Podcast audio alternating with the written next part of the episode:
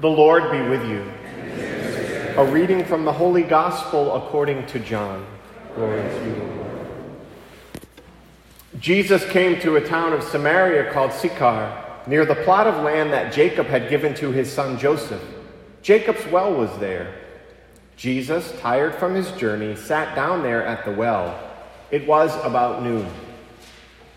A woman of Samaria came to draw water. Jesus said to her, "Give me a drink." His disciples had gone into the town to buy food. The Samaritan woman said to him, "How can you, a Jew, ask me, a Samaritan woman, for a drink? For Jews use nothing in common with Samaritans." Jesus answered and said to her, "If you knew the gift of God, and who is saying to you, 'Give me a drink,' you would have asked him, and he would have given you living water." The woman said to him, "Sir, you do not even have a bucket, and the cistern is deep. Where then can you get this living water? Are you greater than our father Jacob, who gave us this cistern and drank from it himself with his children and his flocks?" Jesus answered and said to her, "Everyone who drinks this water will be thirsty again, but whoever drinks the water I shall give will never thirst. The water I shall give will become in him a spring of water, welling up to eternal life." The woman said to him, "Sir, give me this water so that I may not be thirsty or have to keep coming here to draw water. I can see that you are a prophet. Our ancestors worshipped on this mountain, but you people say that the place to worship is in Jerusalem." Jesus said to her, "Believe me, woman, the hour is coming when you will worship the Father neither on this mountain nor in Jerusalem. You people worship what you do not understand. We worship what we understand, because salvation is from the Jews. But the hour is coming and is now here when true worshipers will worship the Father in spirit and truth. And indeed, the Father seeks such people to worship him. God is spirit, and those who worship him must worship in spirit and truth." The woman said to him, "I know that the Messiah is coming, the one called the Christ. When he comes, he will tell us everything." Jesus said to her, "I am he, the one who is speaking with you." Many of the Samaritans of that town began to believe in him. When the Samaritans came to him, they invited him to stay with them, and he stayed there 2 days. Many more began to believe in him because of his word. And they said to the woman, "We no longer believe because of your word, for we have heard for ourselves, and we know that this is truly the Savior of the world." The Gospel of the Lord. Praise to you, Lord.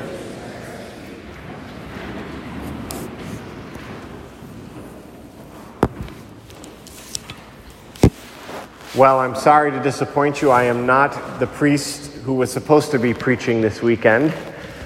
We didn't want to. Father Kavanaugh was very understanding. He was supposed to preach our mission, but obviously he would have had to fly here from Virginia.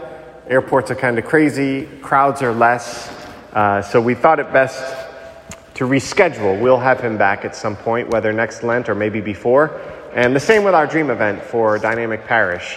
We're just postponing, right? We're not canceling, we're postponing. So when all of this quiets down, we will reschedule that. But we're certainly living through an unprecedented situation, aren't we? Understandably, many people are feeling anxious, feeling fearful. As many people have said, life feels surreal. I said that it kind of feels like a blizzard without the snow. Life has slowed down a bit, which I actually think is a good thing. The Lord can always bring good out of bad if we allow him. And the Lord is always speaking to us. God always speaks to us. And I believe he wants us to be particularly attentive to his voice during this time that we're going through now. The Lord meets us in this moment of anxiety, just as he met the woman at the well in her moment of searching and darkness. And the Lord always provides for us, just as he provided for the Israelites who grumbled against Moses in the first reading that we heard. They were afraid. They were afraid that they wouldn't have water to drink. So the Lord commanded Moses to strike the rock, and water came forth for the people. Jesus is the fulfillment of this Old Testament story because he provides us with the living water of his grace. And so the lesson is that God provides for us. God provides for his people. During this time, we have to trust in the Lord. Yes, we obviously have to use common sense. We have to take care of our physical health. We have to follow the direction of government officials and what they're telling us. But this is not a time to allow ourselves to be ruled by fear and anxiety. In fact, for the Christian, there's never a time to be ruled by fear and anxiety. In the gospel, Jesus tells us fear is useless. What is needed is trust.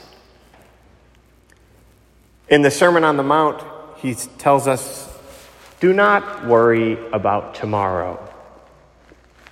Do not worry about tomorrow. Our Heavenly Father loves us. He takes care of us. So this is a time to rest in the Lord, to trust in the Lord, not to be afraid or anxious. Receive his peace. Live in trust, not in fear.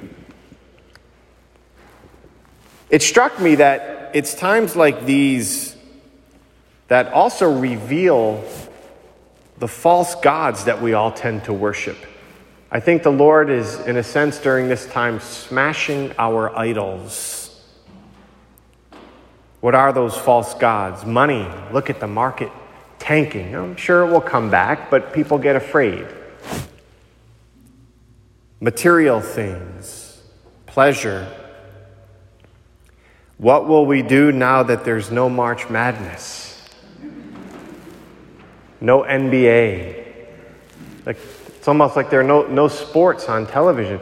And I love sports. But sometimes maybe we make sports a god. We make it an idol. Could it be that the Lord during this time is trying to draw us closer to himself in a deeper friendship? I believe so.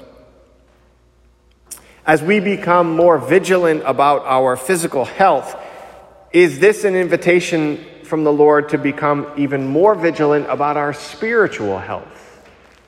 I believe so.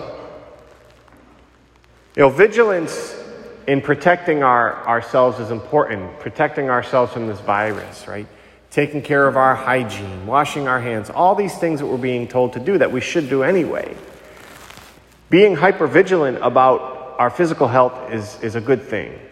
However, we should be even more hypervigilant about our spiritual well-being. We're taking care of ourselves physically. Shouldn't we take care of ourselves even more physically? My friends, the worst virus of all is the virus of sin. There's no more dangerous virus in the world than the virus of sin, because the virus of sin can take us away from eternal life with the Lord. This is where we need to be hypervigilant. And I think this is what the Lord is saying to us. As the Lord provided water to the Israelites, he will provide his grace and protection to us. As Jesus met the woman at the well in her time of need, he meets us now in our time of need. Water is a theme in the readings today, and so we as Catholics, we have that beautiful tradition of holy water that we bless ourselves with and bless our homes with. We also have the tradition of using holy salt. Many people aren't aware of that tradition. Jesus tells us that we are the salt of the earth. St. Paul tells us, let your speech always be gracious, seasoned with salt, so that you may know how to respond to each one. So what I'm going to do this morning after this homily is I'm going to, if you've brought water and salt to Mass, which I invited you to do so, I'm going to bless that water and salt. You can mix, after you can mix some salt in with the water. Some people like to cook with the holy salt, which is fine. You can use the salt and water. You can bless your home with the holy water. Parents, you can bless your children, bless yourselves. You can sprinkle the water and salt even on your property, around your home. Now, this is not superstition, by the way. This is what we believe in the power of sacramentals. God uses natural things to communicate his grace to us. So when I bless the water and the salt, it becomes holy. And we use it to ward off the enemy and to pray for God's protection and grace. I will also pray prayers of protection and deliverance over us, so that the Lord will bring protection and deliverance to each one of us, our families, our parish, our entire community.